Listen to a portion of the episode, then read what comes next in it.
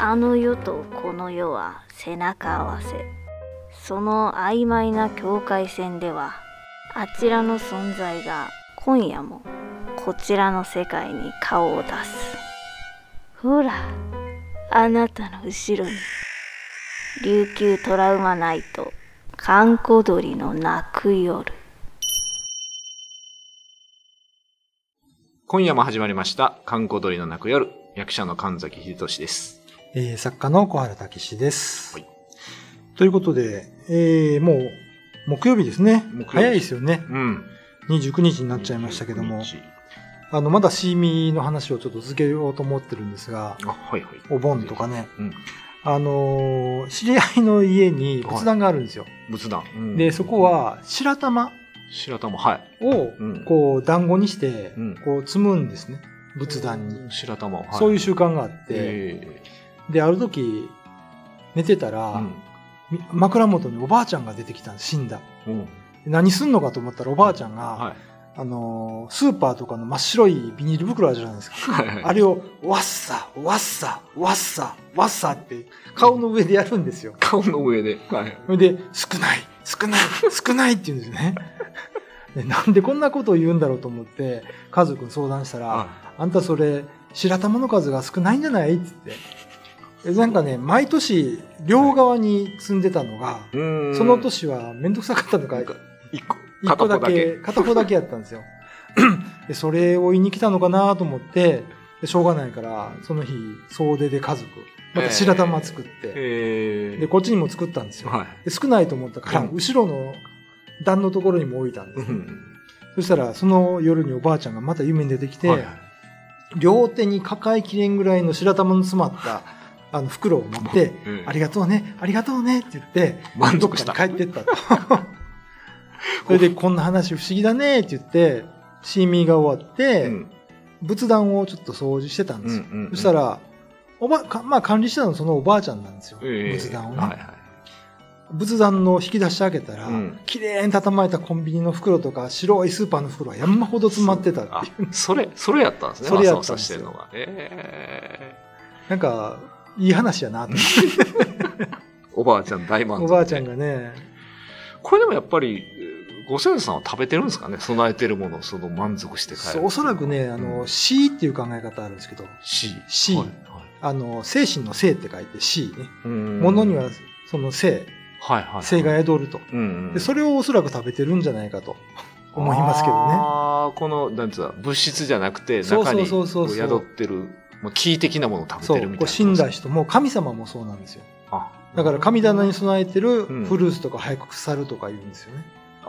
なるほどね。そうさ、性が抜けてるそうそうそう。うあと、そ、の、有名な那覇の料亭とかで、はいはい。あの、まあ、お重に入れて料理を運ぶんですけど、うんうんうん運んでる間に死を取られちゃうと死んだ人だから、あの、お重の上には、こう、小さい酸っていうね、はいはい。あの、すすきを束ねたものを魔除けで置いておくという習慣があったりとかあれ、沖縄とか内地、あ、僕、インドとかもそうなんですけど、ええよく遊びに行くんですけど、ええインドはこう神様に備えたら、それプラサードって言って、神様が食べた後配るんですよね。ああ、で、内地はお盆とかで備えも配りますよね。はいはいはい。あれどうなんですかね？あれもありますよ。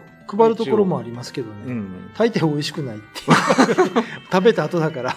あ、そういうこと。やっぱ味も変わってるってことそうですね。まあ、ーちょっと本土とは違う習慣もいろいろありますけどねうん。まあ、こういう和気あいあいな、霊界も現世も含めて、で和気あいあいとした雰囲気が沖縄の、この霊シーミーとかね、お盆の特徴じゃないですかね。はい。ということはまた、えー明日も引き続きまたシーミーの話。はい。ということで、はい今夜は、えーここまでということで、はいえーお届けしたのは神崎秀俊と、小原武史でした。なんかでもわりかしほのぼのした話多いですよね。この、そうなんかですねシーミーっていうかそのお盆関係ってあんまりうん。結構なんかほのぼのした話をよく聞きますよね。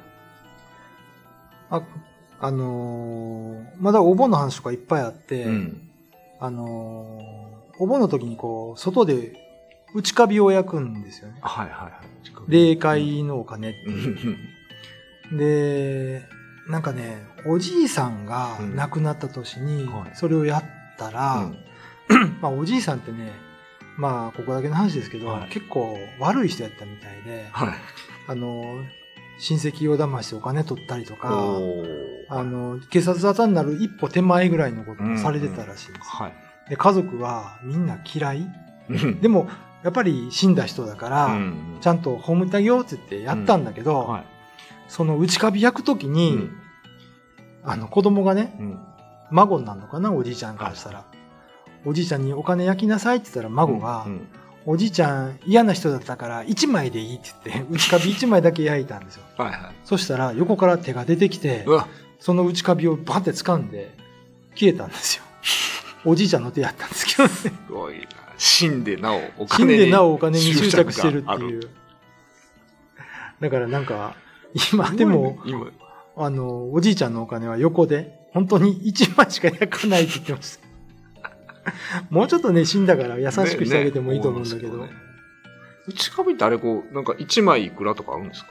そういう。1枚いくらかな？あ大体何枚ぐらい焼くもの大体束ですよね、このね。玉ですよね。うんあれ別に単位、単位っていうかそういうものはない。多分い1枚では家建たないですよね。